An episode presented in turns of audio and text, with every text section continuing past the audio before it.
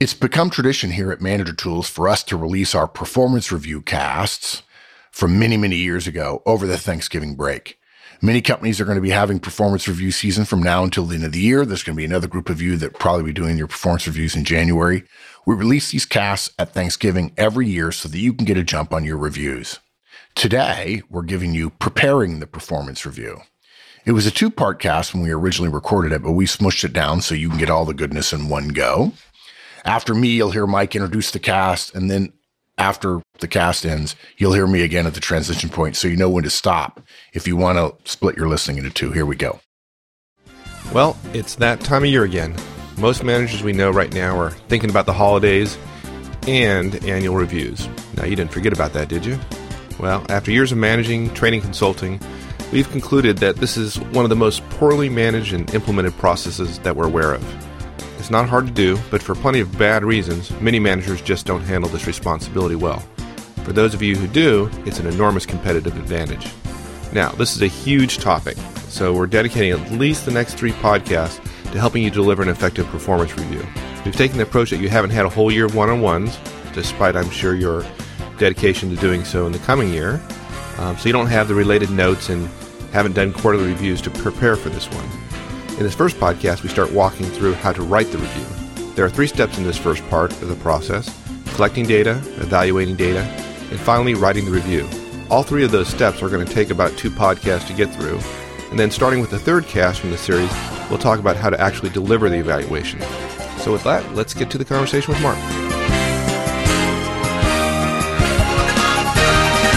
I think today's topic is going to be pretty useful to folks. Uh, It's about this, the time of year when people start thinking about reviews and getting ready. And I know a lot of managers uh, approach this time of the year with a lot of trepidation because they really don't have a methodology for how they're going to go about doing the performance reviews.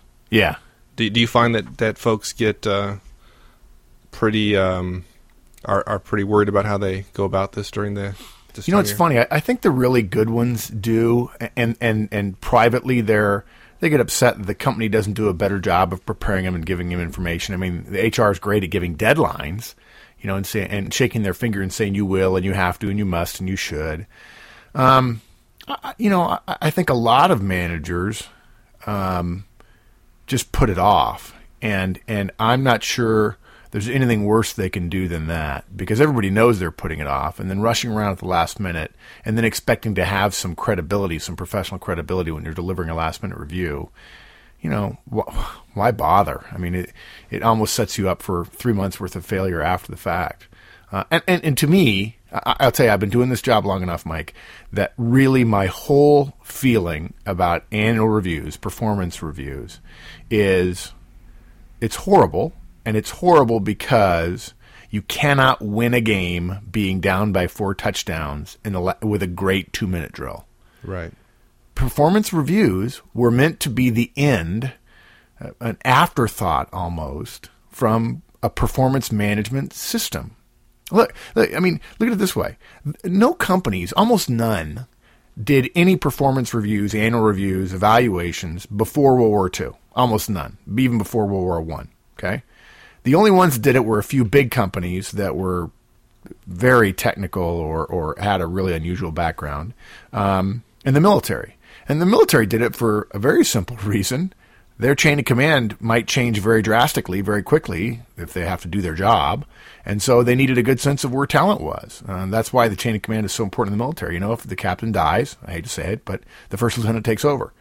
Interestingly enough, the military does this better than anybody else. And in fact, the military is good at it. I mean, the system the military has, you and I both were in the Army, the system is very good.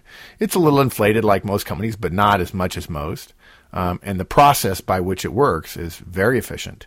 Um, and everybody knows it.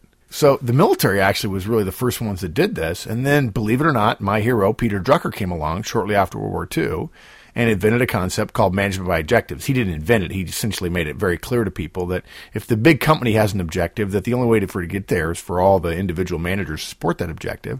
And so bosses would say, I need this from you this year. And then they would, at the end of the year, evaluate on whether or not you did it. The whole point was management by objective was a way of dealing with things day to day, week to week, month to month, quarter to quarter. And then at the end of the year, you had so much data, the annual review was fairly straightforward.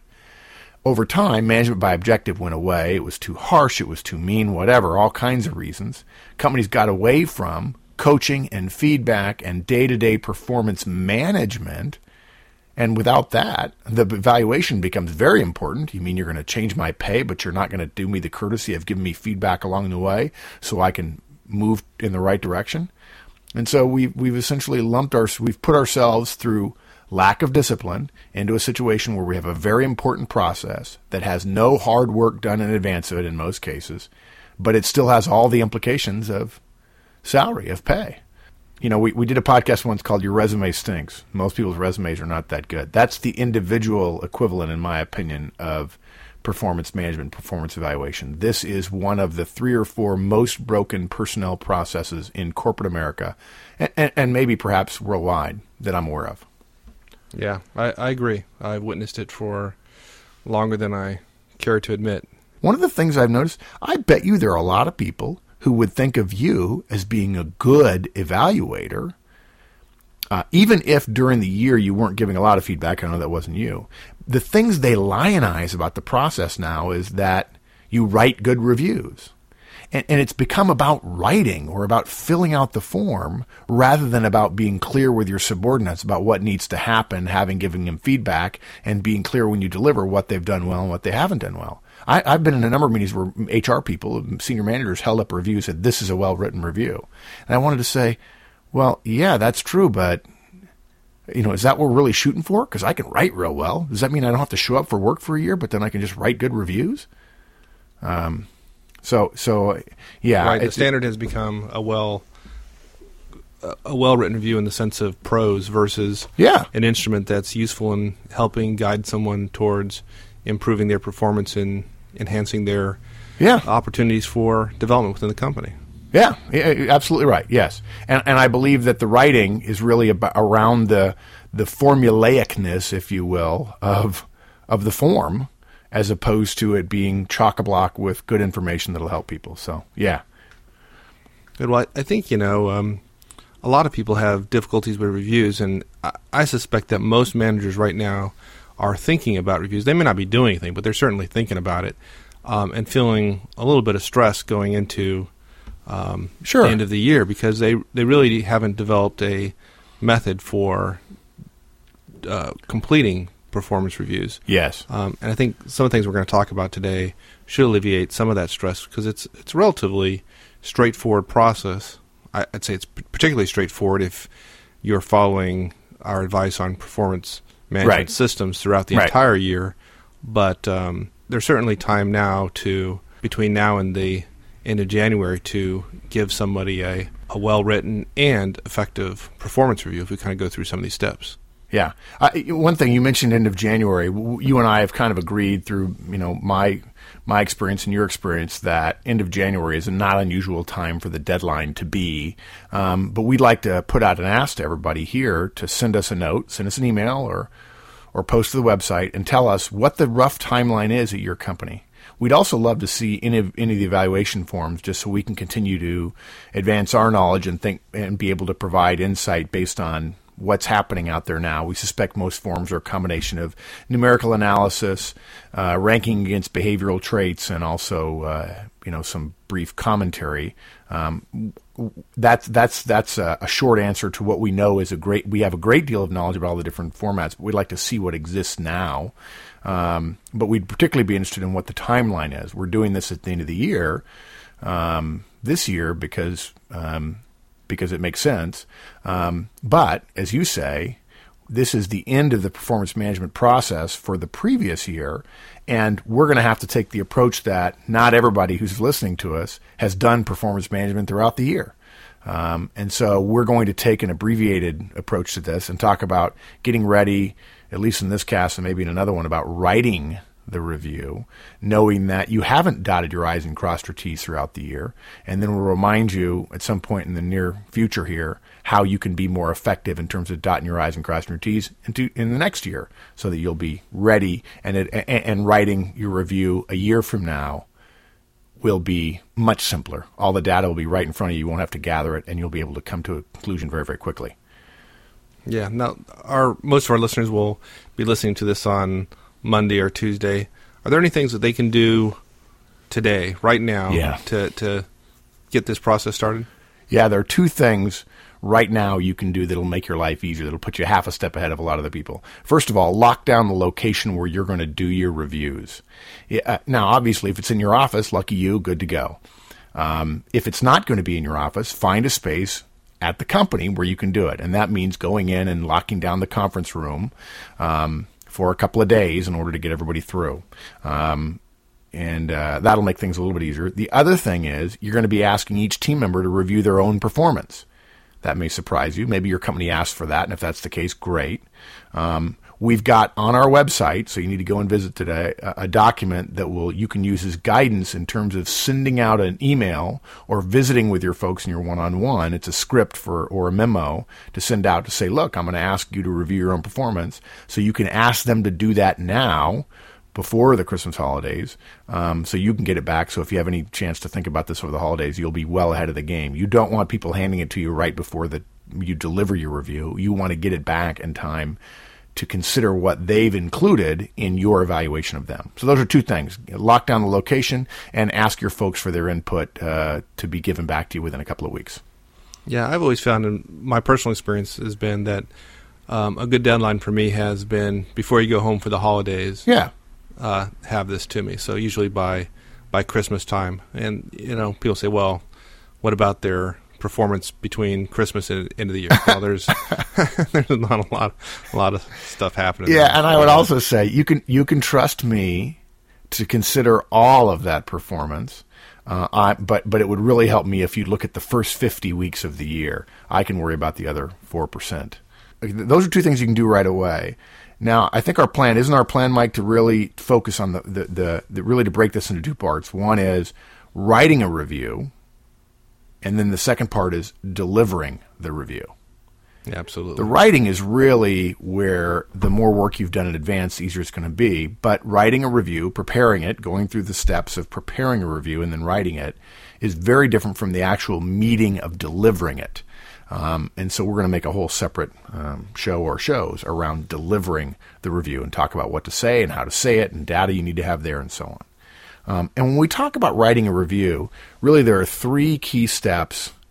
Um, we have to own three components of writing a review, and that's collecting the data that you're going to use, evaluating the data, and then, of course, actually writing the review. And we do have some suggestions there. Basically, when it comes to collecting the data, you got to go back through the year and look at whatever you can get your hands on about how the employee did their job. We do have some suggestions. Then you need to evaluate the data, and that means before you start writing, you have to think about the employee's performance. You don't want to get all this data and then immediately start writing, because if you start off in the wrong direction, if you don't pause, um, you'll end up in the wrong place when you get done. And then lastly, um, it's important that you write a review that the system will accept and the employee will accept. And so that's the third step, is writing one that you can feel good about. Uh, and there are some simple writing techniques, we have a couple of them, that will make filling out those essay portions a lot simpler, um, that, that are concise and yet full enough to deliver the information you need to make your point. Um, so uh, you want to talk about collecting data first? Yeah, let's talk about collecting data. Okay. Um Yeah, as I mentioned before, we don't have time to teach you all the stuff that you should have been doing but haven't been doing over the past year. We respect that. Everybody's been busy, and and uh, you haven't done it. That's fine. This this what we're about to deliver is as if you have not done anything in terms of management skills. You don't have anything in front of you. Um, And hopefully this process, as we walk this through, our listeners will see the incredible value of one-on-ones as a bucket where you not only communicate on day-to-day, but if you're keeping good records about one-on-ones, um, you have the very low-tech but highly powerful um, one-on-one forms as a repository of incredibly valuable information for collecting review data. Um, so we want to go through, as we collect data, there are five sources of information that you need to collect data from. First is the job. Secondly is the job holder, and we'll talk about what that means in just a bit. Then the individual, subtle difference between individual and job holder. Then self-appraisal, we've already talked about that. We're going to ask them to appraise themselves. And lastly, some organizational data. Um, so first, let's talk about job data. Believe it or not, you want to start with the job description. Um, and, and you want to review it, and you want to ask yourself, first question, is it accurate? Um, and that means, is everything that's on it correct for this person's job? Now, I know what there's some people, Mike, let me ask you something. What do you think that some managers here are listening to this cast right now? Some of our listeners um, are, are listening right now and are thinking, okay, okay, get, get on, get on, get on with it. Get on. Tell me about how to write the darn thing. I, I just want to put a little clutch. You think they're probably doing that? Oh, yeah, yeah, absolutely. So I'm going to put a clutch in here and I'm going to say, folks, this is the process. Take your time. If you want to do well delivering a good review, you've got to put your time in up front. You've already, I'm going to be the dark mark for a minute, you've already frittered away most of the year. If you want to continue that, that's fine, but just don't tell anybody when you deliver the review from which you didn't evaluate the job description. Don't tell them we helped you. Um, but review the job description. Is it accurate? Is everything that's on it correct? And then is it complete? Is there something that's not on it that should be on it? Um, and it's likely that some things are not going to be on it. Um, please don't say it's so horrible that this step is not worth it, because if you don't touch on it and your boss or H R look at it and see places where you disagree with it, that's going to make it harder. Even if you're proven right, it's going to make it harder because they're assuming that you will have looked at the job description. Okay? Now, it's also a good time for you to make a note and say, boy, this is really not that good. I'm going to have to update it. And, and me and my employee are going to update it. We're going to collaborate on updating in, in our goal setting session that happens later on. Okay? And if you're saying to yourself, well, we don't have job descriptions here, that's okay. We've got a way for you to simply create one. Doesn't take very long. Um, and, and this will help you think about the job, because the job is what the person is being compared to. And if you don't have anything to compare them to, then it boils down to just your opinion. And that generally doesn't hold weight, doesn't hold water if H R doesn't like you, if you have a difficult relationship with your boss. You want to have objective things to compare the person's performance to. So five simple questions to you can ask yourself, um, and all you have to do is fill in the blanks. The first question is, the reason the company created this job was to blank. Second, the most important ways a person doing this job should spend their time are blank. Don't have to have any formal, big, impressively worded answers. Simple, plain spoken English, uh, or whatever language it is you use. Um, number three, the two to three most important duties of this job are. Number four, what this job takes to be successful is. And that tends to be more traits and characteristics. And this is my favorite. The simplest, easiest way to see if this job is being done well is blank. Okay? Now remember, that's about, th- th- what we've just gone through is about the job, okay? It's a, it's not about the team member. We're not asking you to evaluate the team member in this. We're asking you to think about the role that they're in. This would apply if you've got ten customer service reps or ten product engineers working for you, whether they work on different products or not. Um, if, you know, if they have the same job description, you will be doing this for all ten. So this, this may be, depending upon the types of people you have working for you and the diversity of your team, it might be a short step after you go through it the first time for one of the people on your team. Okay. Yeah, why is this so important though? I mean, not everybody has them. They've, they've done reviews in the past. Why is the job description so important that we're recommending people spend some time, even if they don't have one and have to create one? Okay, a, c- a couple of reasons. First of all, as I mentioned before, it, it, if you don't have a job description, if you don't know what you're comparing, if there's no standard to which you're comparing this employee, then all it boils down to is your opinion. If this person gets a, a, a very good or a very bad review, It, you don't want to be standing in front of your boss or, or your boss's boss or H R saying, this is my opinion and I don't have any legitimate standard to compare them to. Um, if, in fact, there are legitimate reasons, organizational changes, uh, institutional changes, uh, marketplace changes, such that several of the goals you set for them in the previous year, they couldn't have achieved because they're outside of their control or another division changed their plans or what have you. If you don't have any goals to compare them to, no objectives, and there's no standard in terms of their job, in terms of a job description, if there's nothing objective about it, then you're left with your opinion. If they did very well and you want them to get a big raise and it's all your opinion, the person who has the budget is going to say, well, no offense, but you're just a manager or a director or whatever. That's nice. That's your opinion, but we, we don't have anything to compare their data to. We're going to choose to leave him off as opposed to the person who nailed every single one of these other job description points over in this other division. Or if they did really poorly, you don't want to be in front of H R saying, this is my opinion. And they say, well, but do you have a job description? Well, no, we don't. You guys didn't do it. Well, even though we didn't do it, you know, you really need to compare them to an objective standard. Let's go ahead and wait another year before you write them a difficult review. Let's give them a job description to compare themselves to.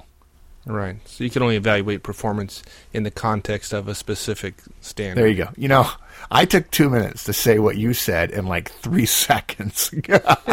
No wonder our podcasts are too long for those morning commutes. Um, good point. You're absolutely right. You need an objective standard. It gives you so much credibility when you have to stand next to your reviews.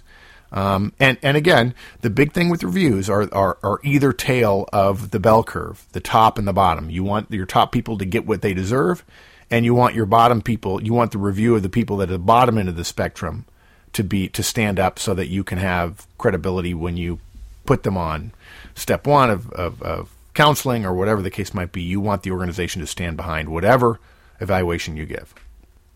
Okay. okay. So that's the job. You, you, you said, go ahead. Yeah. You said, well, So you said something about um, the second source information being the job holder. What's a job holder? That doesn't. Yeah, that, it's it, you know it's it's really a bad title. We may want to come up with something different. This is actually the work that the employee did, but it's not. We're not at this point talking about the employee. Okay, um, we separate the objective data we could gather or behavioral observations from the perp- from the person. For instance, Mike, when we when we talk about the feedback model, we don't say you're a bad employee. We said you did X and here's what happened. What can you do differently? In fact, I think I joked in one of our sessions. I said it's it's completely okay for you inher- internally to say to yourself, I love you or I care about you, and when you behave this way, here are the bad things that happen. We don't say bad boy. We say, son, I love you and you need to do this differently. Not implying, again, that employees are, are kids. They're not, okay? So we make a distinction between the individual, where we look at the, their history with the company and their resume, previous reviews. That's past, and the actual stuff they did in the job. If you wanted to call this performance data, that's fine. You could. Does that help? Yeah, that okay, helps. Good. Okay. Yeah, we might want to change that and call it performance data. So so what would you what what kind of things would you find when looking at this particular area of information? Well, the first one, and, and I'll tell you, this is this is one that gets missed a lot, um, is is objective data. And I'll tell you why it gets missed a lot, Mike. We talk about this. You and I have talked about this before in terms of human behavior. Um, you've commented that I have a really good ability to observe someone and then describe their behavior rather than how I feel about their behavior. For instance, the whole thing about you made me mad. No, you didn't make me mad. You behaved a certain way, and I chose to get mad. Well, so often managers are so quick to say, to not even see the behavior, but just to say, oh, he's angry or he's sharp or she's for, she's full of foresight or she's got a lot of insight here. That's not actually what happened. What happened was things they said, things they did, the words they said, how they said them, and so on. Um, and a lot of times what happens is managers are quick to generalize or to draw a conclusion and forget what behavior, or more importantly in this case, the data that they have that supports their opinion. I tell you what, if you don't observe objective data, and there is objective data in, in the system somewhere, and you have a review that's really good or really bad, because those are the ones that are going to get challenged, um, if you have a good, a really good or a really bad review, and there is objective data available to you that disagrees with your conclusion, you can expect to have to make a case why you're smarter than the data. And generally, you, you're okay. going to lose. So, if, so, so give me some examples of the kind of data that we collect sure. for this. Um, you know, obviously this assumes that you're in a company big enough that pays attention to metrics and standards and reporting. But look, it could be as simple as the number of days they were late, number of calls they answered, number of calls they dropped, the average quality score of stuff that they produced, total parts produced, total jobs finished, the number of complaints, the number of compliments, the number of errors, the number of spot bonuses they got, the number of times they went on disciplinary action, the number of end of quarter awards, their ranking in the representative structure, um, their their the number of quarterly contests they won. You notice I'm not talking about the quality of their work. I'm talking about the numbers that then may cause me to draw a conclusion about the quality of their work. If I say that somebody has a poor attitude in their review, I better have five or six specific examples of, of objective data. For instance, um, it's not enough to say routinely late. Well, you can say they're routinely late, but if you say in one two-month period they were late twenty-six times, you're not going to have anybody from H R arguing with you about their attitude. So you've got to gather the objective data. And what's helpful is one of the things managers tend to do is they tend to rate people who are like them or very dislike them, either positively or negatively. The objective data generally will support your conclusion. I'm not going to kid you. Most most managers have a pretty good sense of their team, but it's very helpful to know that there are specific bits of data that help your case, and you want to state them if, in fact, you want to make a particularly strong case. Okay? Okay. All right, good. Now, I'm not saying that those are the only things. There could be hundreds of pieces of objective data. Um, you know, for me, as a as a consulting firm owner, it'd be the number of clients, the number of revenue, you know, the amount of revenue, the amount of profit, um, you know, because I have a responsibility for costs, um, the number of successful hires, the, the the number of days employees have been retained, those kinds of things, different for every job. Um, certainly budget uh, for managers would be an issue. Um, okay, next thing, critical incidents. Uh, it may be hard if you haven't done it throughout the year, um, but this is basically an accounting of events which involve the team member, big or small, doesn't necessarily have to be huge. And of course, the problem so often is you can't recall things that are not huge uh, at the end of the year, particularly things that happened in February. It doesn't have to be huge or grand or good or bad. And it can be an incident. It's an incident rather than a bit of data. It could be the handling of the John Smith referral call. It could be uh, the connection between engineering and production on widget number five twenty-five. Um, and what you want to do is write down your recollection of that incident. Use whatever system you already have to gather data from. And obviously, again, those one-on-ones with yellow stickies on them. If you, you know, if on Tuesday I'm going to meet you, meet with you in our one-on-one, and on the Friday before something happens that I want to remember, I just write myself a yellow sticky and put it down in the one-on-one. I may or may not talk to you about it in the one-on-one. I probably will. But at least at the end of the year, I've got fifty probably one-on-one forms that I can review. Uh, you know, uh, um, uh, see if you can guess where uh, my mind immediately goes to where I can find all those critical incidents. You tell me. Just, huh, yeah. Email. I mean, oh. you, you know, you know what's funny about that, Mike, is that people complain about email, but there it all is. I mean, it, sometimes it's trivial, the, the smallness of it, but that's the beauty of it for an annual review. Is you've got, you know, in most big companies, typical email load, you've probably got a thousand emails from your employees. And you can go back to February Absolutely. And you can remember all kinds of things about what was going on in February based on what you're emailing back and forth about. Well, you know, what I used to, to do, particularly when I had a much larger organization to worry about than I do now, is I used to have a, and I still do for all my people, I still have a, an email folder, but I used to have a very specific one that was a subfolder that was specific to their review. And as things occurred throughout the year that I wanted to be able to, I wanted to be reminded about when it came time for reviews, I would file that in that yeah. special folder. And so that was the the absolute first place I went when I started digging for this kind of information. And I made sure that I was pretty balanced in terms of both good and bad yep. things I sure. put in that folder. Um, hopefully our folks have started using rules to sort mail by each of their team members, so that if it comes from Bob and Terry, who work for me, there's a there's a, there's a mail a, a inbox folder from Bob, and then also one from Terry.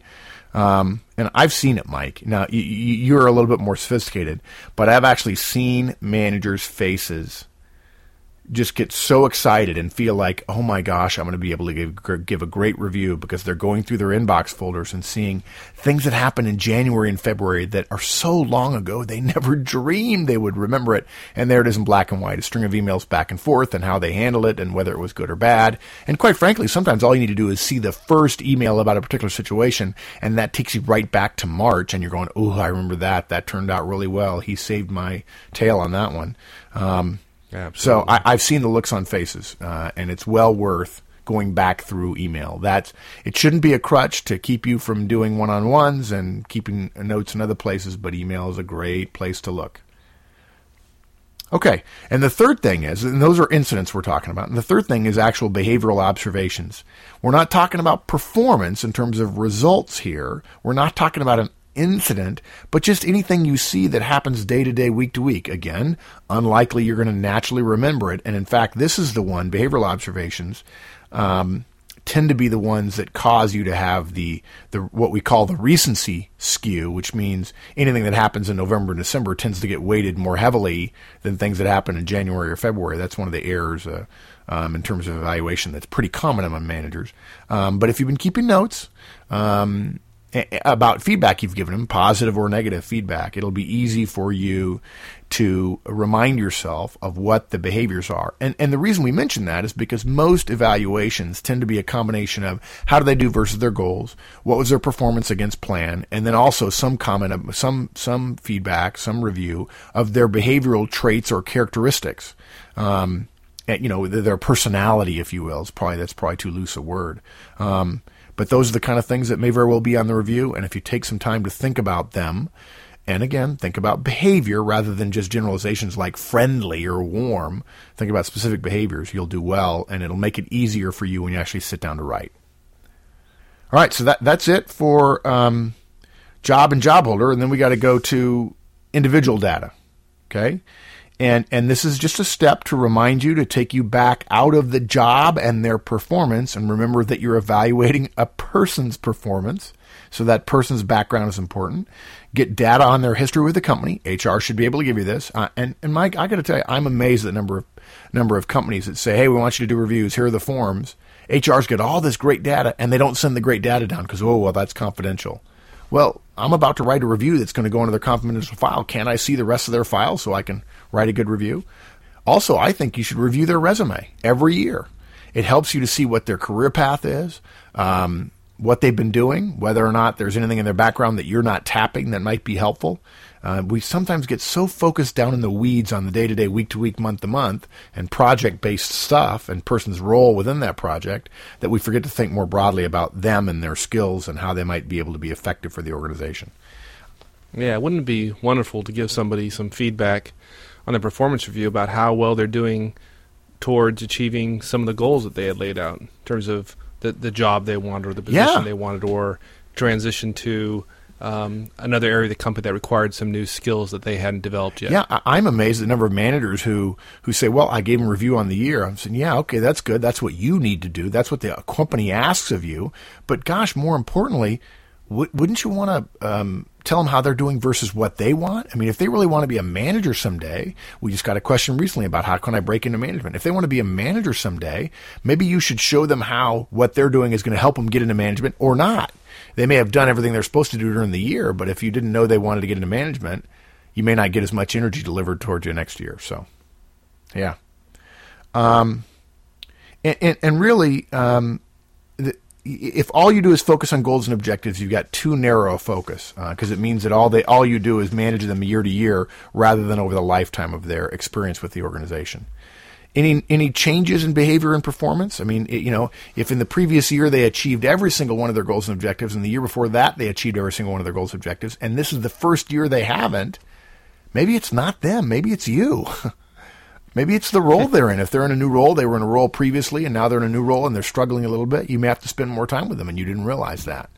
You need to be able to review the individual data to help you get a sense of where they are within their career and the company and the job. Number four, self-appraisal. And I, I really feel like this is a huge competitive advantage for those of you who are listening. It's too often ignored. Um, whether your organization requires it or not, we recommend you ask the employee to review themselves. Have them fill out the review form and add to it anything they like, and tell them that you'll be incorporating their input into the review. Um, don't tell them that they're going to get to write their own review, because they will. Um, don't don't mislead them. Um, give them a deadline that allows you to incorporate it, of course. Don't expect them to, you know, and, and I would say that if I give somebody two weeks, and if I have a month to, to evaluate ten people and I give employees two weeks to get me back their stuff, and after week two, Joe, who works for me, says, well, I'm not done yet. I said, well, okay, Joe, you know, I'll give you a couple more days. And a couple more days, I still haven't heard anything from Joe. I'm going to say, Joe, look, let's make it easy. Let's make it a, sort of a no-risk kind of situation. I'll give you until week three and one more week. If you haven't completed it then, I'm not going to include it no matter when you get it to me. And I don't have any problem if I end up getting something at the last minute that's really poorly thrown together. I have no problem giving him feedback about the fact that it's apparent that he doesn't care as much about his review as I do. Uh, I, I may not ding him significantly on the review, but if he's got other problems, I might use that as an example of him not stepping up to a reasonable request on my part. On the other hand, somebody who really does a bang-up job and gives me a lot of information, I'm going to mention that in the review if I feel like it was a, an exceptionally good piece of work. And then lastly, I, I generally think think more broadly than just yourself or your team. Um, and that means um, approaching a couple of peers, it, particularly if you're a new manager. Ask them to give you a couple of reviews that they've written on jobs roughly similar to maybe what your team does.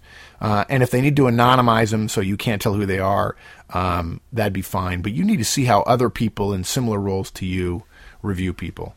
Um, I wouldn't ask H R because they always have twenty questions and they want to it becomes too hard. And I would just do this sort of quietly to give you a sense of how well you're progressing toward what you think a good review might look like. This is particularly important if you've never done this before.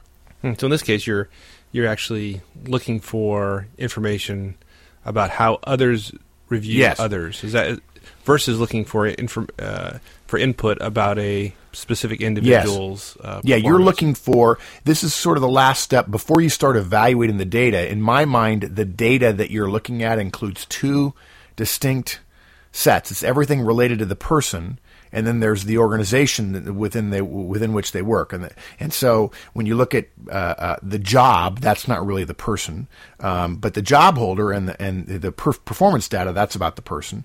Individual data is about the person. Self-appraisal is about the person. But the job is a function of the company. The organizational input is a function about the the the, for, the, uh, the arena in which the job and the person um, are working. And it helps to know systemically or systematically how it is the organization works. Now, if you've done this three or four years in a row, you probably don't need to know how your peers are evaluating. But I think if you are an experienced manager, you ought to be sharing data um, with those who are fairly new. In fact, it'd be great if some, some of you are listening, if you've been doing your job for a while, go to some of the new managers and say, hey, listen, I'd like to help you out. I've taken out all the personal information. I thought you might like to see that last year H R said these were particularly good. And maybe this will help you write your reviews. Wouldn't that be a lovely thing? Well, you know, before we get into, I think the next area we're going to talk about is evaluating data. But before we get into that, um, it occurred to me we didn't talk any in the collecting data um, section about other sources of information. For example, collecting data about the job holder going to the individual's customer. Say they they serve a particular customer within the organization, or going to their peers, or going outside of Uh, your direct knowledge of the individual's performance. Is that something worthy of yes, considering? Yes, absolutely. Uh, you know, we're, we're, you know, you and I, we always struggle against the, the form we're delivering and how much time we have and so on. I absolutely agree um, that that would be good. I, I, in my head, Mike, I'm not saying this is the way to do it, but in my head, I kind of lump that into the objective data and the critical incidents. But I, but you're right. We should add, it may be that you have to reach out to get some of that information. I, I'm a little bit cautious Um, of in, in, in just this form to suggest that people ask peers of the employee for input. Um, that touches on something called three sixty degree feedback. And while many companies use that, many companies do it terribly, terribly wrong. And I know many companies who say they do it well, who then when I talk privately with managers, they say, well, yeah, but there's a way to game that system and we talk about it and make sure that we're doing the right thing for each other, which absolutely defeats the purpose of the thing. So other than, you know, I, I, I'm not saying some managers can't do it and do it well. I would probably reserve that for knowledge of the particular manager and the particular situation. I absolutely agree, though, if they've got a customer or if they're serving somebody internal in the organization and I can get information from them around objective data or critical incidents or behavioral observations, I'm absolutely going to be all over that. That's a that's another source for that job holder or performance data that is so important, and I agree. You're dead on right with that. Yeah, and I suspect in today's business climate that that's required yes. more and more, where folks are matrixed out in various different capacities, and they're actually, even though there's a functional manager yep. responsible for writing the review, there are a number of other supervisors or managers out there that, that are going to want to have some, some input into the person's uh Yes. Uh, review. And you know what's funny about that is that everybody talks about the matrix and, well, it's a good plan. And, you know, we've got a we've got a functional relationship and they've got a customer. And so I want to hear from the customer. And you send an email asking the customer for input. You don't hear anything back. You send another email. Nothing back. Or, ah, he's doing fine. But then when there's a problem, they want to scream bloody murder that, well, I wish I could get better people and so on. Like, hey, if you're not going to help me be part of the solution, you're part of the problem. I wish I weren't so cynical about that. Yeah, I won't say I've ever used that technique. Okay, so so now that that's the five sources of data in terms of collecting data. Um, and, you know, we'd love to spend two hours on that. There's a lot more to talk about, but it depends a great deal on the individual. It depends a great deal on the company and so on. And, and I'm sure somebody's going to write us a note and saying, well, that doesn't really work for me. And we'll say, okay, you're probably right. Um, we can't cover every single um, wharf on the waterfront, but we do our best. That was part one of preparing the performance review. I hope you've been taking notes. And if not, a license to our work will get you the show notes, which are pretty great. Since we created these casts, we've created a lot more guidance on performance reviews. So if your question didn't seem to be covered, go to our website, type in performance in the search bar, and it will list podcasts for you that address that. Now, here's part two. The next step is evaluating the data you've gathered. Um, and we feel even this is even harder because it's really, again, it depends on the company and the role and so on. But there are three steps we do suggest everybody go through before you actually write and fill out the form. And and I will tell you that if you do these well, these are ones you'll remember as being most helpful. You got a big pile of data in front of you, and the first thing, as you've been gathering the data and as you're thinking about it, what does this mean for Joe, this guy I'm evaluating? What does it mean for Terry? What does it mean for Jane? The first thing is begin with the end in mind, just like Stephen Covey says. Lay everything you've got down and ask yourself, what is the core message that I want to send to this person? What is the one thing I wanted to learn from this evaluation? What do I not want him to miss? And then don't lose sight of that idea as you evaluate, as you continue to evaluate and you write. Make sure that message comes through. Now, I'm not suggesting that, that means that's the only message. You don't want to say, well, I want to send a message that he's good, so therefore I'm going to take out everything that's bad. No, that's not it at all. Uh, there's both going to be good and bad in probably every evaluation. Um, but but so often what happens is we go through each part of the form as we rush to write. We go through each part of the form, and then when we get done, we're kind of like, oh, what does that say? Well, each part is right, but the overall intent or the overall um, message is very muddied. And it, I found it's very, very helpful uh, when you're actually delivering the review to have a clear upfront paragraph or two that describes what the key takeaway should be of the meeting that you're having. And I tell you, if you do not tell people what your key message or takeaway is, they won't get it. Um, quite frankly, when you deliver a review, the only thing you can be sure of, well, it's a little, little pop quiz, Mike. What is the one piece of information that everybody can be sure, every manager can be sure the employee gets in an annual or in a performance review? Mike, forget about the form. Forget about the review for a minute. Think about the meeting you have with the employee, the words you say, what they're coming in to hear from you, what they're hoping to find out. When they get done with the meeting, what is the one thing you tell them that they will not forget? Well, their raise, their merit increase, or whatever. Absolutely you call right. It. And if you're not careful, that's what they'll remember. And if you don't have a clear message about the performance, particularly when the raises are smaller or the buckets are narrowly defined between top performer and middle performer or almost top performer, and there's a seven percent raise or a three percent raise or a six percent raise. If you're not very clear about what your message is, you'll spend they'll spend all their emotional energy thinking about, did I get a six or did I get a seven percent raise? And why did I get a six? And boy, can't he see that I nearly killed myself this year for him. I think I deserve a seven. Yeah, or give him a one percent. They'll remember that too. Oh, they'll remember that one. Yeah. Okay, so that's the first thing. Begin with the end in mind. Sketch yourself some notes as you're looking at the data. What is the key message I want to get across? And make sure you don't lose that, to include a prefatory paragraph or two in the me- the meeting itself where you talk about what the message is. Um, second thing, good idea to remind yourself of common evaluation errors um, as you evaluate the data before you put pen to paper. There are many of them that psychologists can talk to you about, six or seven or eight that are sort of semi-famous, and oh, maybe in a longer podcast we'll talk about all those things. But we believe the two that are most common are, first, the halo effect, or its opposite, the horns effect. That's one. And, you, and that just simply means you like or dislike the person in general, and then you generalize to every part of their performance based on that one perception. Um, you know, a good example might be, you like me working for you. I tend to be pretty smart and pretty aggressive, and so therefore overall I do real well.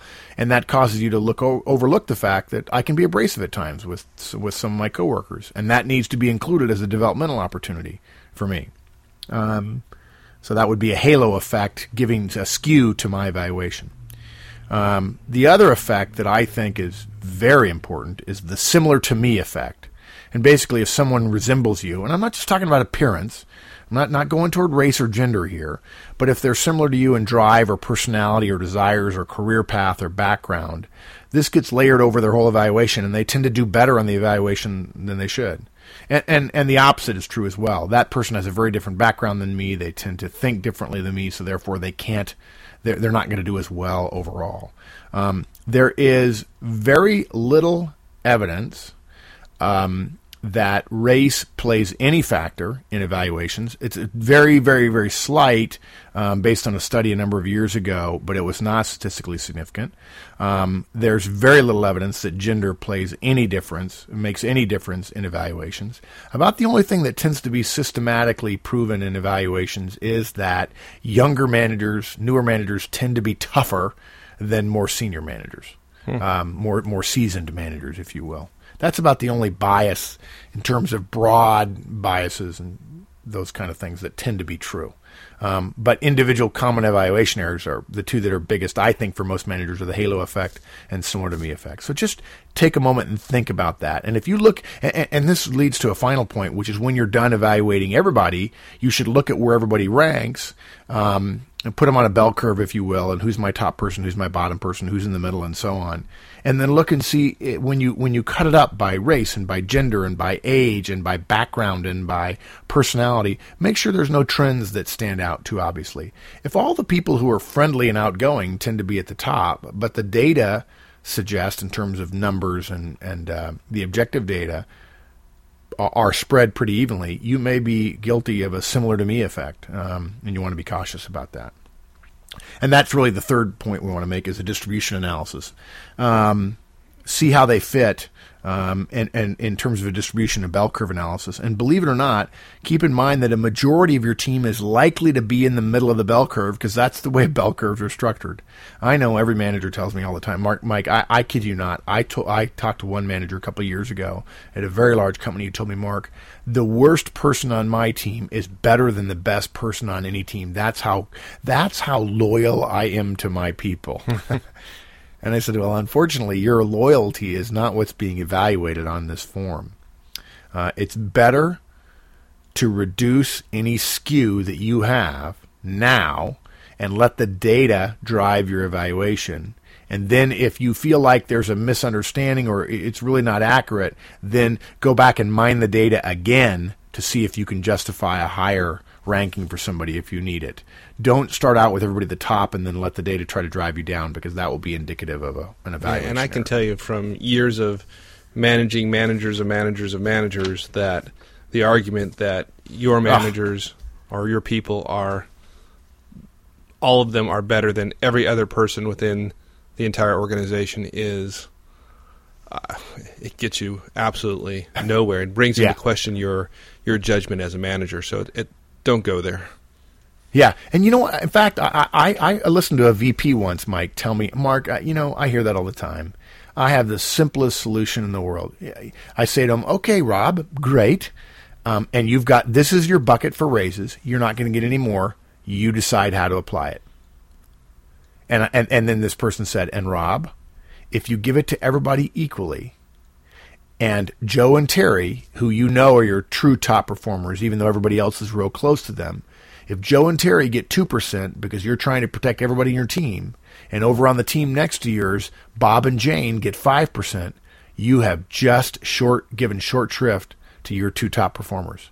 You're going to have to figure out how to divvy up this bucket of, of uh, increases, and and the, the best way to do that is to think about the bell curve. Yeah, it- in my experience, people evaluate how well they've done. It doesn't matter what you've written on the paper. In the end, they judge it based upon the raise they get and the raise yep. they get relative to their peers. And this, in my experience as well, there is nothing more difficult for managers to do than distribute a fixed amount of money across their team. And the yeah. number of times I've seen where people have d- done this uh, peanut butter approach and just spread it evenly across the yep. organization is um, it's incredible, and it is uh, absolutely damning to the organization when you do that. Yeah, it, The, the, the sad thing about it is it's uh, it's much easier to do that if you haven't done feedback and coaching out throughout the year, where you haven't given them a lot of a lot of uh, um, insight into how they're doing. And of course, one of the things we've talked about before, we ha- we're not making a big deal out of it in this cast, but they ought to be get, you ought to be doing reviews on everybody, not with this much detail, but you ought to be doing re- annual reviews on everybody, performance reviews each quarter, so that they're prepared to hear what you're going to tell them at the end of the year. But the danger of giving everybody equal is that it demotivates your top performers and motivates your bottom performers. It essentially says, keep doing what you're doing to the bottom performers, because whether you like it or not, people may not, it, it may be, quote, private, but let me tell you, your top performers are going to walk out of there being ticked. Your bottom performers are going to out there going, uh, going to be going, man, I, I got the middle. I did fine. And so they continue to do what they do. And then when you try to give them different feedback in February, they're going to say, wait, last year I got the same raise as everybody else. Why all of a sudden are you picking on me? And the top performers say, look, if you're going to pay everybody else the same amount, why should I give you my best? I'm going to either, A, move down to the level that, that is commensurate with the pay you're giving me, or two, go to a different company or a different boss who's going to pay me what I'm worth. Can you think of a worse situation than a manager encouraging their worst people to stay and encouraging yeah. their best people to leave? That yep, that's, that's exactly, exactly what, what happens, and it's I've yeah. I've seen it happen. It's it's. Ugh. And I hate to be a pain, but I got to tell you, the reason why they do that is because managers are afraid. Because they're afraid to have that tough conversation to say, you didn't perform as well as I'd like. And so while the mean uh, raise that the organization is giving out this year is three percent, I can only justify giving you one percent. And I'm doing this for two reasons. One is a reflection of your performance last year and to encourage you to do better next year. I want to work with you. I want to do better. And your raise is one percent. Okay, so that's that's everything on evaluating the data, and now we actually have to write the review. Um, and we apologize; we don't have everybody's review forms to give you individual individual guidance. Although, you know, when I consult with companies and we start talking about improving performance, I, I one of the things I ask for is, let me see your annual review, so that I can be talking about that throughout the year and coaching managers on how to talk about it, so that we're delivering a consistent message. Um, there are some things you can do to be more effective, even in a largely generic sense. Um, and, and the primary thing is, the key point to keep in mind when you're writing a review, when you're actually filling out the form, whatever form it is, and you're making your case on that form, is determine what information you have best conveys the core message that you came up with when you were evaluating the data. Now, that's likely to be a combination of behaviors and their results against goals and performance against goals. Behaviors aren't exactly performance. Performance is sort of aggregated behavior, and results is aggregated performance, if you will. Um, again, I want to go back. This isn't to suggest that if, if, if performance is poor, you're only going to put bad examples go on the review. But the key is, does the preponderance of the information on the on the form support your core message or key point? Um, and... This is a, a neat tip for a lot of managers. Keep in mind that you can't address everything that happened in the past year on the form, so you'll want to have all the data you collected with you in the review meeting to be able to elaborate in any area if you get pushback or people want to know more.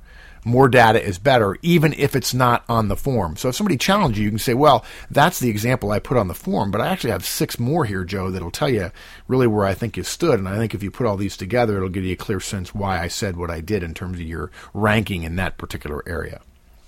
Um, now, there are two writing techniques that, believe it or not, Mike, when I first suggested these to a manager, she said, that's the neatest thing I ever heard when it came to writing an evaluation. And I just kind of taken it for granted because I learned it from a great boss I had. Um, but but we're going to share two points, and we're, we're assuming that your review form is some combination of numerical ranking or a scoring system, plus some opportunity for written comments, usually not long essays, but some brief period where you get to elaborate upon a numerical ranking. And usually the, the, the guidance is, if you give a very high ranking or a very low ranking, you're expected to give good data, to so good information, good commentary to support those rankings. And I know a lot of managers who actually put a lot of people in the center of the form simply because that means they don't have to write a lot. No. That's not a good reason to do so, although generally in a bell curve situation, it would not be unusual for there to be a lot of average performances against task, and that's fine. Um, so in those cases where some short amount of elaboration is required, we suggest you use one of these two techniques depending upon how much room you have and how important the point is that you want to make. Uh, the first technique is called the SEER technique, S E E R, and it's generally used in the places where you have more room, and it's probably better if you want to make a more important point. I generally try to use this one first, and then if I don't have room, I, I tend to go to the second uh, technique called the SumX technique. So the SEER technique, it, it stands for, SEER, S E E R, stands for summarize, elaborate, example, restate. So, for instance, Bob is my best customer service rep. He consistently exceeds, exceeds every customer service rep standard in the company. He recently saved a difficult call after three other reps had failed to do so. He's an example we ought to put on training videos. So let's go back over that. Bob is my best customer service rep. That's a summary. He consistently exceeds every standard that the company puts on customer service reps. Okay, that's an elaboration. An example, he recently saved a difficult call after three other reps had failed to do so. And then a restatement. He's an example we got to put on every training video. Or if you want to be even more blunt on the restatement, Bob is my best customer service rep. Period. That's it. Four sentences. Okay? If you need um, a little, you have a little bit less room, or it's not quite as important point, um, then you use what's called the SumX uh, method, which is essentially summarize and then give an example. Um, and, and it's two sentences long. In the first sentence, summarize the behavior, and the second, give an example. So it, this would be as simple as, Bob is my best customer service rep. Recently, he saved a difficult call despite three other reps not being able to. Period. There it is. I will tell you that one of the neat techniques, writing techniques, this is an actual writing uh, skill, uh, one of the best ways to reduce the chances that people will disagree with your writing is to write short declarative sentences. And that means avoiding commas, avoiding ands, avoiding semicolons and colons and howevers. Um, the less commas you use in your review, the less other people will misunderstand, and the more likely your review will get the point across that you want to, and it will also pass muster with the organization and with H R. And with H R. Good writers hate commas, and good writing usually is considered good because it's clear. Commas tend to make people less concise, and uh, I've actually seen plenty of times where all I did was exchange comma with a period, and that's all you need to do. Hmm. It's simple, pretty simple. Good. Um, Now, again, there are a thousand different ways to do forms. I mean, it depends upon the form, and so we'd love to give you more guidance, but it just depends on your particular form. Um, again, now you're going back. Um, you want to f- overall think about whether or not your core message is accurate and whether you've supported it with enough data. If for some reason, as you look to the end of your form and you say, gosh, I'm just really not sure about what my final rating should be. Does, does this form support the final rating? Highly exceeds or usually exceeds or sometimes exceeds or meets expectations, whatever the case might be. If you feel like you're not really certain um, if a final rating is called for, uh, a neat technique that I've seen some really savvy managers, particularly technical managers, use is to use a, a weighting factor when you look at the criteria that you're uh, using. Let's say there are seven criteria. And and then at the end there is, okay, tell them where they fit on the scale of doesn't meet expectations, usually meets, meets, exceeds, far exceeds, something like that. If there are seven criteria that are not weighted, in other words, they don't give you a formula to multiply part one by and part two by, then put your own weighting on them in order to see whether or not you're really justifying the far exceeds or the usually exceeds or the often exceeds. Um So let, if you've got seven, maybe you look and you say two of those really are the ones I feel are most powerful. Well, okay, weight those more heavily and take all seven and start off with, say, each one getting fifteen percent of, of the total, which is close to one hundred percent, and then add some to the ones you feel most important about and take some away from some of the others. Um, and, and that will be a way to you multiply the one score by the weighting and then add them all up, and that will give you an overall rating, and it'll tell you how you fit um against the, the, the new standard, if you will. Mm-hmm. Um, and then there are two final steps that we recommend that are simple to understand and hard to do. Um, the first one is to take a strategic break. I am really surprised at the number of managers who ask me for help on a review. They send me an example, and I say, well, I'd I'd change this, and they're about halfway done, and the next thing I hear, they're all the way done, and fifteen or twenty minutes later, because they finally got excited, and they're burning through it, and they're done. Um, we, I see a lot of managers rushing at the end of the review process just to get done versus to support the purpose of the review. Don't do it. Schedule time now before the deadline and when you have to deliver these reviews to take a strategic break. A weekend is great. Don't work on weekends. Don't don't stay busy all week at work. Your January is probably relatively unscheduled right now. Don't fill up your time with stuff on during the week in January and then spend your weekends being miserable and making your families miserable by by putting it off and rushing at the last minute to get done by Sunday so you can deliver something on Monday. Schedule time now during the holidays, not when you're off with your family. When you're off, you should be off and not working, but schedule time when you're at the office, an hour here or two hours there to gather the data and to evaluate the data, and then schedule time during the work week in the early January um, to start writing the reviews. And then once you're finished writing it, it's going to be a draft. Think of it as a draft. Leave it aside for a weekend or for two or three or four week nights. Uh, step away from it. Let the review sit. And then when you come back to it in the final step, in the final review, review it fresh and make sure that main point that you want to make is clearly made, that the, the numbers support whatever final final answer you came up with, um, that the data is supportive of the point you're trying to make. And lastly, you know, let's make sure that there are no spelling or grammar errors. And if you're wondering how to keep from there being spelling errors of words that are incorrect, but in fact are spelled correctly, uh, most copy editors will tell you to review the document in reverse order. Read every word backwards. It's kind of hard to do, kind of confusing, but it really points out when you've got spelling or grammar errors. Um, and then lastly, you want to have all your supporting data available on a separate page or two, typed, handwritten, whatever the case might be, organized to make it easy for you to find what you need that didn't make it onto the final review form itself. And, you know, I think we've probably spent about an hour talking about this, Mike, but that essentially is um, that. Those are the steps. You've got to you've got to gather the data, collect the data, you got to evaluate it, and you got to write the review. And then, of course, the next step is to deliver it. But that's we got to we got to save that for another set of podcasts. Great, super. And let me ask you a question though before we go. Sure. Um, yeah. How about how about using um, performance software? You know, there's there's software you can buy out there to help you. Yeah. Perform um, performance reviews. What do you think about the use of those tools, and when might it be appropriate, and when would it not be appropriate to use something like that? Well, I know you've used it, um, or you certainly know more about them than I do. I've seen them used a couple times. I've never used them myself. Part of the reason for mine is it, I'm not the, necessarily the best person to ask because I like writing, um, and I'd prefer not to let a machine write for me. Um, What I have found is that when they are used, they are going back to that fundamental issue of we're going to write the review rather than actually doing the hard work of preparing the review. If you're really well prepared, writing is easy. Um, so uh, I generally don't recommend it because people use it as a crutch, coming up with good words and phrases, adjectives and adverbs that are ad- adverbs that are powerful. Um, But I'm not going to say to a manager, if you've got all your data together and you're just not a great writer, you're really struggling with writing, I don't think they'd be a bad idea.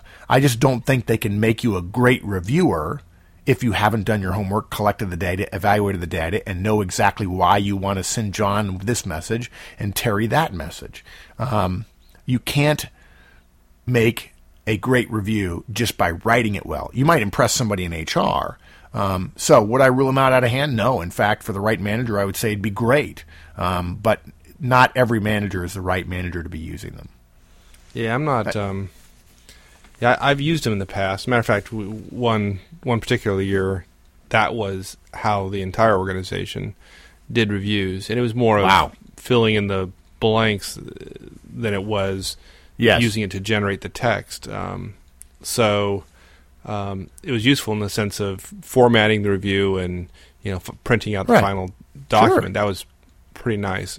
In terms of use, in terms of generating the text, I, I'm kind of kind of mixed. In some cases, it was useful to give you a, a structure for. I, I think it was very similar to like the the SEER technique that you talked about, right? And right. that it would kind of generate something in that form, and then you end up doing quite a bit of extensive editing. And in right. the end, I'm not sure it saved any time at all, although um, if somebody simply had the SEER technique, I think they would have been just as far down the path and probably saved a lot of time and created something more effective in the end. Well, I'll tell you, if I can, if we have time, um, this may end up on the cutting room floor, but but um, I'll tell you how I came up with the SEER technique, and then I've essentially adopted somebody else's SumX method um, because people said they didn't want to write four sentences. I started reviewing a bunch of managers' evaluations, and I realized that what they were trying to do in a very small space was write a, tell a story. Look, I mean, I love stories. Stories are how we learn. It's an important part of our culture, but it's not. But reviews are not a place to tell a story. They literally would start at the beginning, right? And they would say, well, back in March, and I'm like, wow, there's back in March are three words we don't have time for in a quarter inch vertical space on a review form. Um, and, and so what I, I had this flash of when, what other times am I asked by clients to teach them to communicate more concisely when a story, a whole story may not be effective. And what hit me on the head was th- the SEER technique is actually originally comes from how to answer questions if you've given a speech or if you're talking to the media. It, it's a way of structuring your answer that's clear and crisp rather than telling a story and getting any, a, a reporter irritated that you're not answering their question. You've almost said, I don't want to tell you what you want to know. I want to tell you what I want you to know. And the SEER techniques makes it crisp and easy and fast, and yet it definitely delivers on, on the question. And so that I essentially adopted the SEER technique for this. And the SumX is just a sort of a, a, a slimmed down version of the SEER technique. Hmm. Okay. Uh, and, and usually what it boils down, you know, good writing, really, really good writing is incredibly concise. There's a famous story about the the two poets that were writing letters to each other. I'm sure somebody will write in and tell us who they were. One of them may have been Elizabeth Barrett Browning. And, and the note, at the end of the note, one said, I'm I'm sorry I uh, wrote so long. I would have written you a shorter letter had I more time. Because a good writer would figure out a way to yep. cut out the extra words and get rid of commas and be more declarative and more more simple. So so if you find yourself writing too long, jump on the SEER technique or the SumX technique, and that will that will crisp up your writing and get rid of the commas. Good. Talk to me a little bit about the, the balance between creating an objective review against some specific, well-defined performance measures um, versus uh, a, a relative performance review, that is performance of the individual relative to their peers in a similar position. There's a lot of folks run into this kind of dilemma where if they were to be objective, the individual would get a less than... Um, average um, review, in the sense that there's a lot of organizations where reviews are are, are pretty um, what's the word I'm looking for inflated. Inflated, yeah. Um, and if you were to give, and you as a more let's see, a more careful manager were to give an objective review, you would in fact end up hurting a good performer. Yeah. Okay. Um, it's a it, it, that's an answer we could talk about for probably half an hour. I'll give you kind of a high level. Um, I, at some point here, I'm going to tell you what I'm going to do, but I don't recommend everybody do that. Um, one one school of thought would be you would essentially accept whatever form, whatever natural inflation the company does, and you'll essentially write a review that goes to that, and, and you're essentially protecting your employee.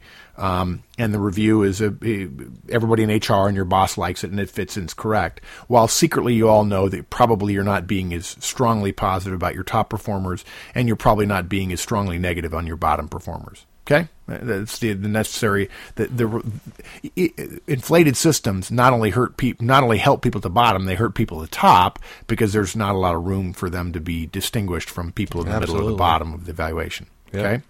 So, so one school of thought is you just write to the system, and it's it's not, I guess it's what you call relative, um, in that you're writing relative to everybody else. Okay, I find that egregious but acceptable. Um, an, another technique, the other end of the spectrum, is to say to heck with the system. I'm going to write absolutely objective evaluations, and I'm going to spread my team out if, in fact, they deserve to be spread out, and usually most teams do. No matter how good a manager I am, I've had good performers and bad performers. And I'm going to be very direct about it. I'm prepared a little bit, more than most, I'm certain, to poke my finger in the eye of the organization that says, well, we really can't give somebody that evaluation. Now, the reason I do that is because I've spent the last year gathering hordes of data that nobody else has. I've got all my one-on-one forms. I've got all the emails that I've sent, categorized, printed out in a form that's probably, I've probably got a file two inches thick, and I'm going to bury H R in data. Okay, I do this because not only do I want my bottom performers, not only do I want to send a message to the organization, my bottom performers really are that bad and I can prove it, but you're going to have a hard time taking away my top rating from my top performers, and therefore they're going to get a top raise and they're going to want to continue working for me because I'm the one that truly proves how good they are. Okay, um, now, all that said, I don't recommend the vast majority of managers do that um, because... they usually don't have the data to support it, and they end up caving and accepting whatever H R or their boss wants. And look, if your boss, if your your evaluations don't fit into the larger bell curve, if you will, or the rankings that your boss has to produce, your boss will tell you change them, period. And I'm not suggesting anybody get fired over writing an annual review. I think there's some middle ground that I can recommend. I, I really can't feel very strongly about recommending just go along with whatever the company says. Um, what I can recommend is what amounts to writing two reviews or satisfying the organization by making sure that whatever you write fits in with the with the inflation inflationary system that you have, but make sure that there is additional data covered to allow a poor performer and a top performer to know how well they're doing. Now, the problem with this is that it tends to hurt your top performers more than it hurts your bottom performers, in that the bottom performers feel like they got a pass. You better make sure that when you give them the second part of the review, we say, look, this is a review. The system is inflated. If I told you, if I put down on paper how you actually did, you'd be over here. And I'm not prepared to tell you in one year that your ten years with the company where you've been given above average reviews are grossly inaccurate. Uh, I'm going to tell you that you've just had a warning shot fired across your bow. I've been your manager for one year.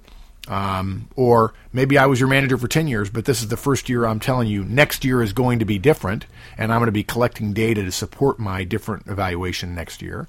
And you got to pass this year, but you're not going to have ten more years of passes if I'm your boss for ten more years. For my top performers, I'm going to say, you know what? The system is very inflated. Here are some things I'm going to do next year to make sure that you get highlighted a certain way, and I'm going to fight these particular ways for you, and I'm also going to put a memo in the record to the boss which says, you know, the system doesn't really give me a chance to evaluate Bob as truly great as he is because everything's inflated, and so here's some things I want your help on next year to give Bob the kind of visibility to top people that will help him or her um be perceived more effectively, to make it easier for me to give them a fully exceeds expectations, the top rating that our company gives. Um, now, I'm also very willing to to make relationships with everybody else in the organization and to know where H R's stand is, to talk to H R in advance, to give them three months notice in advance that one of my top performers is truly going to be a fully exceeds and this other person is a bottom performer, and I want to give you some sense of the data that I've already got over nine months. Like maybe I'll show them the third quarter, quote, annual reviews that I just got get done giving everybody and say, you know, I've got one of the guys that that if I gave him a review equivalent to the previous three quarters, he would he would do terribly. Um, and I want you to know that I've got data to support that. Uh, I, I'm doing those kind of things all along because I don't consider the annual review to be just something that happens at the end of the year. I consider it to be nothing more than the end result of a year's worth of work. Is that... I mean, I know that's kind of a long answer. Did I? Yeah, no, that makes a lot of sense. Uh, my my experience is it's, and my question was really more directed toward making sure that your your top people get a get an accurate performance review in the sense of they understand what they need to work on the following year, um, but doing it in a way in a manner such that they don't get unfairly punished by the system because it's not quote unquote a perfect review. Yeah, in that case where I've got a top performer who, you know, he, he's clearly doing well, and I think there's a chance that he could get the top possible number, but if I truly evaluating objectively, I might take him off of that, and that would be like the kiss of death if the form if the system is that inflated. Then the last thing I want to do is going to hurt my top performers. I might take a different approach to one of my bottom performers. Um And it just depends on the system and how inflated it is and so on. But the last thing I'm going to do is, is say to myself, I can't irritate anyone, or, you know, I have to take care of everyone, so therefore I won't irritate anyone. The people I'm most interested in taking care of is my top performers. My bottom performers, you know, the top twenty percent of my staff tend to do eighty percent of my work, like it or not. If I get in trouble with my bottom performers a little bit, that's I'm okay with that. I don't want to be in trouble with my top performers. You know, in my twenty-five years of doing this or whatever, I, I you know, I've never lost any sleep about uh, the effects of an objective evaluation on my bottom performers. That's yeah. never bothered me. And clearly, my bottom performers, I want to encourage them to seek other forms of employment. So that, that's that's frankly you know, never bothered me. It's, yeah, it's you know it's when we talked earlier. People. When we talked earlier about this, um, I had a thought. One of the ways we started talking about this was, of course, the Army system. At the time when we were officers, there was an, a, a non-commissioned officer system, and we had a lot of great N C Os work for us. We were very lucky. Um, and um, the system was basically they had to get one hundred twenty-five out of one hundred twenty-five. The system was so inflated that if you get one hundred twenty-four out of one hundred twenty-five points, you must sure. have done something terrible, like yeah, inadvertently killed somebody. Yep. Um, And and my thinking about that is if if an N C O worked for me and it really literally had done so poorly, but I couldn't justify firing them, I would say to them, I'm going to give you a one twenty-five this year. If your performance stays the way it is, I will fight for you to get a one twenty-four next year. And what they knew that meant was that would be the end of the career. What ended up happening was they it, it, and what I would say is if I am your boss at your next review, and it's longer than ninety days from now, and I don't see any improvement, I'm going to follow my sword to give you a one twenty-four rather than a one twenty-five. What would happen then is they would both get very motivated to do better, which is sometimes all that I needed, or they would figure out a way to leave my team, and that's a good thing too. Right, right. So, yeah, I don't, I, you know, I, now I, I'm not going to help them go somewhere else. I, I think that's another problem with annual reviews. People, well, let's send him over there. He hasn't been doing well here. Let's send him to another team. And nobody's willing to say, boy, he's really a problem. I would never, I'd fall on my sword and quit before I ever did that. I wouldn't say, right. well, I really want you to take this guy. He's really pretty good. Got some issues, but you'll like him. I wouldn't yeah, do no, it. I, I can't imagine you doing that. I'll tell you, and we're running out of, out of time here, obviously, but, but one thing that's been terribly effective for me is I have always tried to spread out the curve. I've tried to have people at the bottom as well as people at the top. And the act of doing that has, again, encouraged the poor performers to leave, and it's encouraged the, the best performers to, to stay. And my, my success in my career has largely been a result of the kind of people I have working for me. As and and, and even let's be more precise, not just the kind of people you have working for you. Yes, of course that's true. But the kind of people who want to come to work for you. You end up getting a better recruiting class, if you will, every year internally because people know you take care of your top performers. Yeah, absolutely. There was a period of, for a couple years or so in my old information technology job that it was, I, I think it's pretty safe to say that um, folks thought that if you wanted to get promoted to yeah. a director, if you wanted to be an executive in the company, then you'd go to work for, for Mike. Yeah. And the reason being is in the previous two years, the only executives, the only folks that got promoted to the executive ranks came out of my organization. Yep. And I will tell you that those folks absolutely deserved it. It wasn't a matter of my persuasive abilities to get them promoted, but it was a result of what you just said, which is you get people promoted, then the best people are going to come want to come work for you. I, I and the can, only way to maintain credibility, by the way, in terms of getting your best pe- people promoted, is you have to highlight the worst performers of, as, yes. as well. You can't yeah. put everybody up into the top quartile. It doesn't work.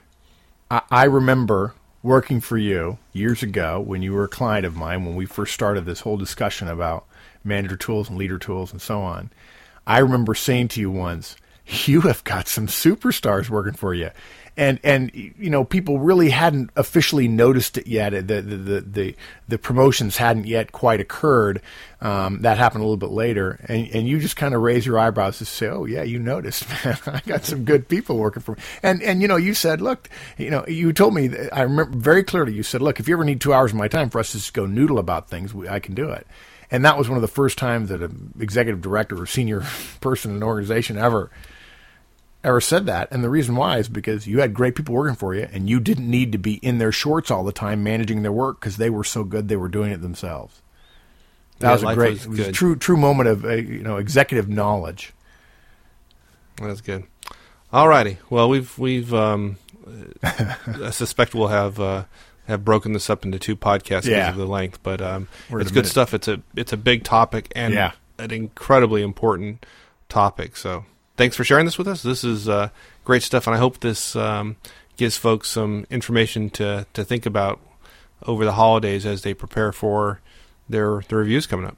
We really, if, if you do this well this year, it will catapult you next year. You'll change your relationship subtly with your folks, and it will remind you how important it is to gather data throughout the year and do the reviews quarterly, so that next year, this time, you don't even need to review this podcast because you're all over it. Absolutely. And we're going to come back at the, the beginning of this coming year and talk about performance management systems yep. in a much broader context, so that when you get to this point next year, you'll be you'll be golden. Yep. All right. Thanks, thanks my friend. friend. All right. See ya. Bye. Bye. All right, everyone. That's it for today, and thanks for joining us. I'd like to send some uh, thanks and appreciation to those folks who've uh, cared to leave us feedback on the website. We always appreciate that. We've got a couple people who've left us uh, comments on the audio voice line as well, so um, we're going to be sure to include that in one of these podcasts when we get to a subject that doesn't quite take up all the allotted time. We try to get these things done in thirty minutes, and if you've been with us for any great length of time, we're fairly uh, poor at reaching that objective, probably closer to forty. So um, we won't add uh, these audio comments to that. Um, in the meantime, um, enjoy uh, the holidays, and uh, we'll see you again next week. See y'all.